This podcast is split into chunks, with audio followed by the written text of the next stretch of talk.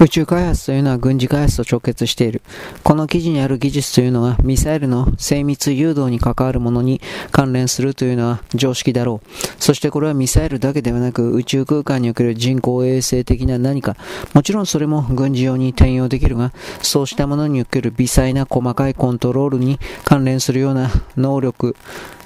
ノウハウの熟達、そうしたものではないかと私は捉える。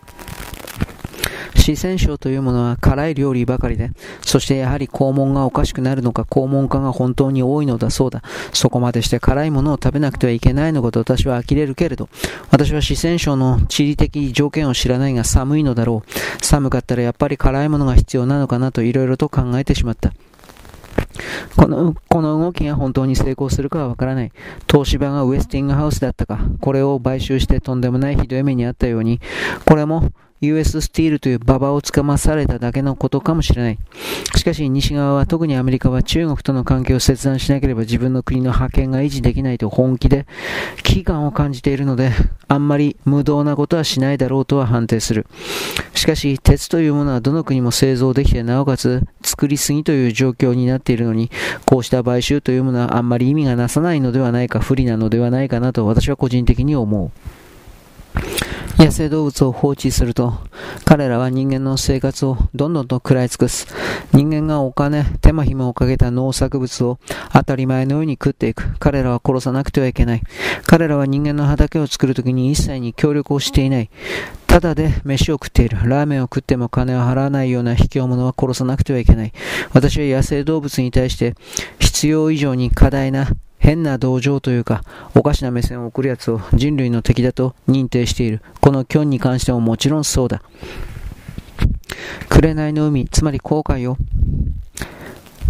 渡航禁止渡航できないような状況にすれば、ヨーロッパが痛めつけられている経済がそれ以上にぐちゃぐちゃになる。希望法を回るのだから大変なお金と時間がかかる。そうしたことを考えたときに、我々の世界における流動性というものがどれだけ大事かということが伺える。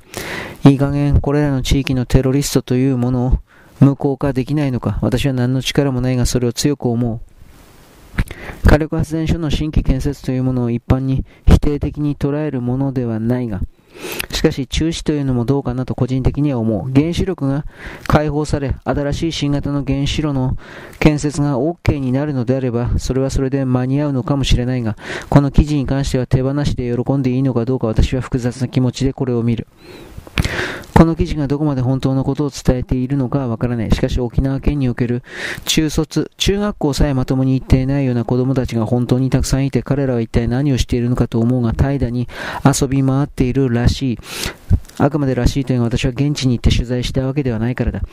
自分たちが怠惰なことをいいことに誰かが悪いというような人間が沖縄にたくさん詰まっているのであるのなら沖縄に未来など絶対にない。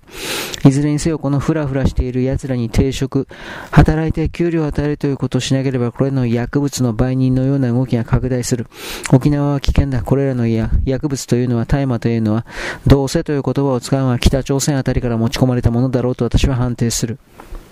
維新の会は大阪万博を誘致するときに責任を持つと言った。そして予算を膨れ上がらせないと言った。吉村は嘘つきだ分かっていたことだ。松井も嘘つきだ。こいつらは結局のところ民主党崩れという言い方を私はする。こいつらは保守でも何でもない。民主党ですら使い物にならなかったクビになったような奴らが議員の半分以上を占めている。そんな政党の一体何を信じられるというのだ。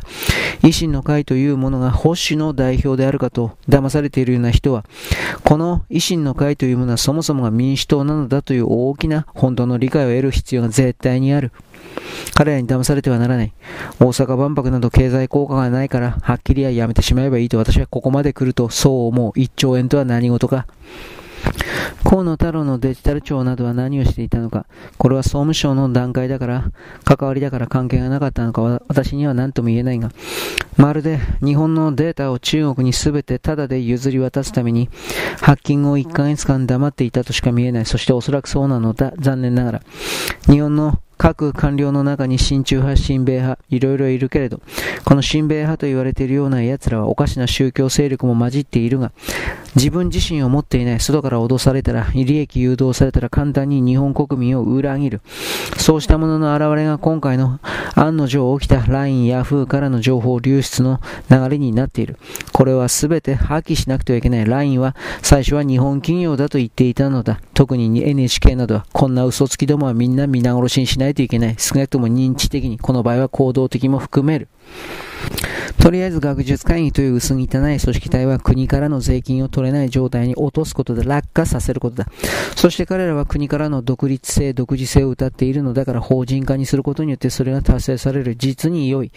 ウィンウィンの関係だ。そして彼らは自分自身で金を稼ぐこと。しかしそれはどうせできないから彼らは中国共産党から金をもらうために今まで以上に親中的な行動を繰り返す。これを見張って絶対に未然に全部叩き潰すことだ。私はこれを言う。この嫌がらせをしていた中国人が本当に国に帰ったかどうかまではわからない。一応、湖北省という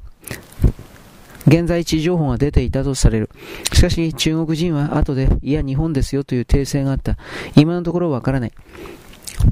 しかし、どちらにいても、この YouTuber は嫌われている段階であり、人に迷惑をかけて、YouTube 的な再生数を稼ぎ、それは中国人からも意味嫌われる存在だろうなということがわかる。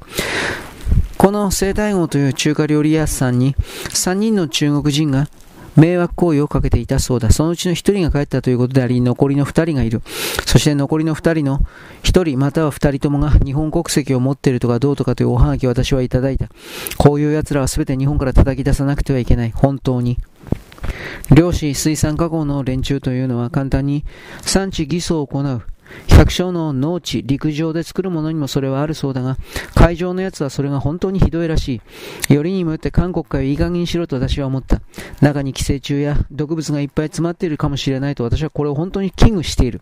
そうしたことの考え方を食べ物に持たない人が体の中に毒物を少しずつ蓄積させて自らの免疫抵抗力を壊してしまうのだ。そうした愚かな態度はやめなくてはいけない。そしてこの記事にあるようなショッピングセンターというのはこれは当然わざとやっただろうなと私は判定する。警察がクルド人の有志と称する PKK テロリストの関係者と街を回るということをパフォーマンスとしてして見せたのが川口警察署だ。そうしたものを川口に住んでいる多くの人々がムカつく思いで見ていて自分たちの身は自分たちで守らなくてはいけない。自分たちの街の女たちは自分たちの男たちが守らなくてはならないと立ち上がった。